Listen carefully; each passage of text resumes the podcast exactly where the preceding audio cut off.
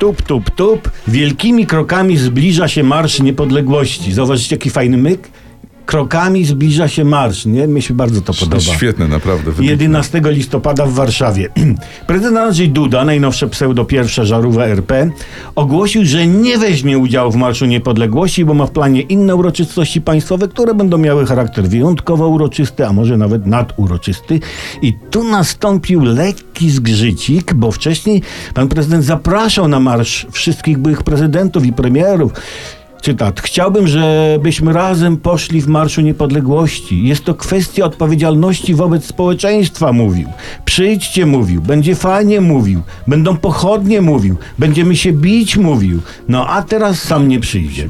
Widocznie prezydent nie czuje się odpowiedzialny wobec społeczeństwa. Inni prezydenci i premierzy prawdopodobnie nie przyjdą, bo trochę prezydent Duda niepoważnie się zachował. Nie? No bo to tak jak ja bym zaprosił na swoje urodziny gości, na przykład Mariusza, prawda, czy Przemka, nie, do restauracji, powiedział: mnie nie będzie, ale idźcie, zamówcie sobie coś, pojedźcie, bawcie się, a jakby kelnerzy coś na was krzyczeli, żebyście stąd spieprzali, bo was podpalą, to zapłaćcie i spieprzajcie, bo ziomki z nich ostre i nie rzucają pochodniami na wiatr.